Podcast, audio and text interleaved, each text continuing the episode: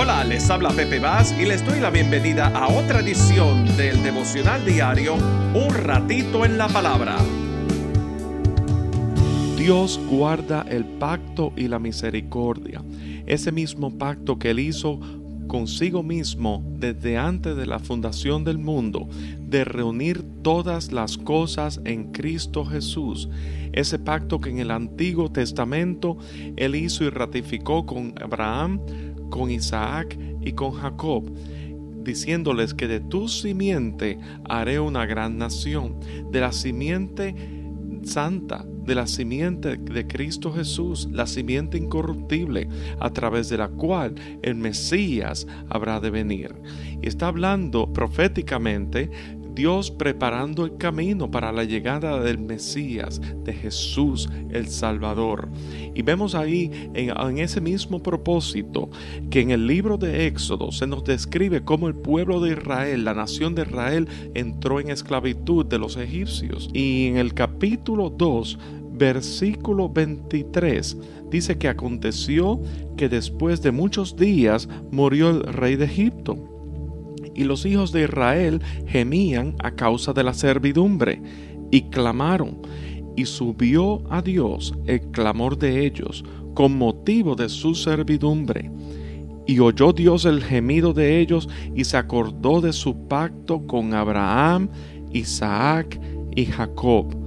Y miró Dios a los hijos de Israel y los reconoció Dios. Dios guardó el pacto, él se, acordó del pacto. Y vemos que el Señor llamó a Moisés. Y en el versículo 6 del capítulo 3 dice, yo soy el Dios de tu Padre, Dios de Abraham, Dios de Isaac, Dios de Jacob. Entonces Moisés cubrió su rostro porque tuvo miedo de mirar a Dios. Dijo luego Jehová, bien he visto la aflicción de mi pueblo que está en Egipto y he oído su clamor a causa de sus exactores, pues he conocido sus angustias, y he descendido para librarlos de la mano de los egipcios y sacarlos de aquella tierra a una tierra buena y ancha, a tierra que fluye leche y miel, a los lugares del cananeo, del eteo, del amorreo, del fereceo, del hebeo y del jebuseo y entonces vemos que más adelante el Señor le dice a Moisés que lo envía al faraón para que saque al pueblo de Egipto y lo envía a los hijos de Israel. Y Moisés duda, hay momentos de duda en la vida de Moisés. ¿Quién soy yo? para yo presentarme delante del faraón? ¿Y quién soy yo para presentarme a los hijos de Israel? Y entonces en el versículo 12 el Señor le contesta a Moisés, ve porque yo estaré contigo y esto te será por señal de que yo te he enviado. Cuando hayas sacado de Egipto al pueblo, serviréis a Dios sobre este monte. Versículo 13, dijo Moisés a Dios, y aquí que llego a los hijos de Israel y les dijo, el Dios de vuestros padres me ha enviado a vosotros. Si ellos me preguntaren cuál es su nombre, ¿qué le responderé? Y el versículo 14, Dios respondió a Moisés, yo soy el que soy. Y dijo, así dirás a los hijos de Israel, yo soy, me envió a vosotros. En otras palabras, Dios le está diciendo a Moisés claramente, mira Moisés, tú no vas a ir delante del faraón ni delante de los hijos de Israel con tus propias fuerzas. Yo soy el que soy, en el original significa yo soy el que causa ser. Yo soy el que te llamé.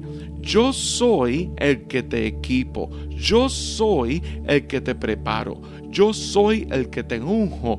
Y porque yo soy, yo estoy causando ser en ti para que tú te presentes delante del faraón y delante de los hijos de Israel anunciándoles que van a ser liberados, anunciándoles que la nación de Israel, ese pueblo adquirido, escogido por Dios, ha de ser liberado.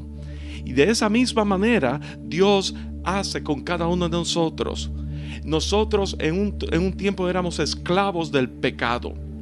en un tiempo en nuestras vidas. La palabra dice que vosotros que en otros tiempos no erais pueblos, que no habíais alcanzado misericordia, mas ahora habéis alcanzado misericordia. La Biblia dice que la fe viene por el oír y el oír por la palabra. La fe viene por el oír. En otras palabras, la palabra viene a nuestras vidas, ya sea por alguien que nos predica la palabra, ya sea que alguien nos invita a una iglesia y ahí se predica la palabra. La fe viene por el oír.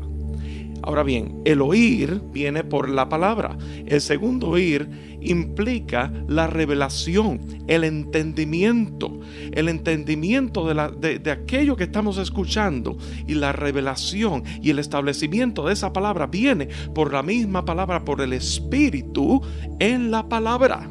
Asimismo, así que el Espíritu Santo nos recuerda, nos da entendimiento, nos da revelación de la palabra, de aquello que estamos escuchando. Entonces, ¿qué es lo que ocurre? hay libertad. Esa misma palabra proclama libertad a nuestras vidas. Esa misma palabra, porque es vida, ese verbo de vida viene a proclamar libertad libertad de nuestra cautividad, cautivos del pecado, esclavos del pecado en nuestras vidas. Y lo único que tenemos que hacer es recibirlo, entender que el Señor desea darnos libertad, darnos vida, vida en abundancia y que entremos en la libertad de los hijos de Dios. Ese es el propósito de Dios en nuestras vidas. ¿Para qué? A fin de que la vida de Cristo sea manifiesta en nosotros. Pero en el Antiguo Testamento, así como Jehová le dijo a Moisés, yo soy el que soy, yo soy el que causa ser, esa misma palabra, cuando escuchamos la palabra, esa misma palabra causa ser en nosotros. Esa misma palabra, por medio de su Espíritu Santo, pone el deseo, el querer como el hacer, el ir en pos de aquello que el Señor para lo cual nos está llamando. ¿Por qué? ¿Cuál es el llamamiento del Señor a nuestras vidas? ¿A qué el Señor nos está llamando? El Señor nos está llamando a Él mismo. El, el, deseo de Dios está para tomar nuestras vidas, transformarlas, formar el carácter de Cristo Jesús en nosotros. Y asimismo, formando el carácter de Cristo Jesús en nosotros, nosotros podemos ser vasijas de honra en manos de nuestro Dios, en manos de Dios vivo para impartición de vida a ese pueblo necesitado. Hay un mundo que quiere ver a Jesús en la realidad de quién es Él, más allá de toda religiosidad, más allá de todo tradicionalismo, más allá de todo legalismo. El mundo desea ver a Jesús.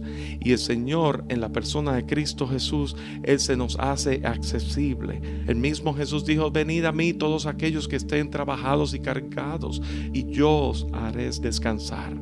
Así que es en Cristo Jesús. En el Antiguo Testamento, vemos aquello que era tipo y sombra de aquello, de, lo, de, aquello que fue y aconteció y se cumplió en la persona de Cristo Jesús. Dios usó a Moisés en cumplimiento con ese pacto que había hecho con Abraham, Isaac y Jacob para liberar al pueblo de Israel de la esclavitud, porque de ese pueblo habrá de nacer el Mesías. Muchos años, miles de años más tarde, ese verbo tomó forma humana, se hizo carne para cumplir el propósito del Padre, de que a través de él todos nosotros pudiéramos entrar entrar a una comunión íntima con Dios, comunión que había sido rota por causa del pecado.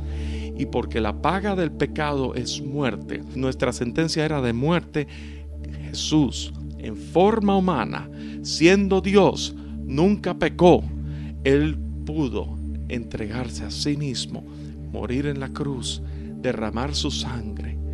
Pero no se quedó allí. Al tercer día, la escritura nos dice que al tercer día Él resucitó, la tumba estaba vacía y ahora Él vive, Él ascendió y Él está sentado a la diestra del Padre. y el plan fue ejecutado en la cruz del Calvario y fue finalizado cuando Él, cuando Él resucitó y ascendió.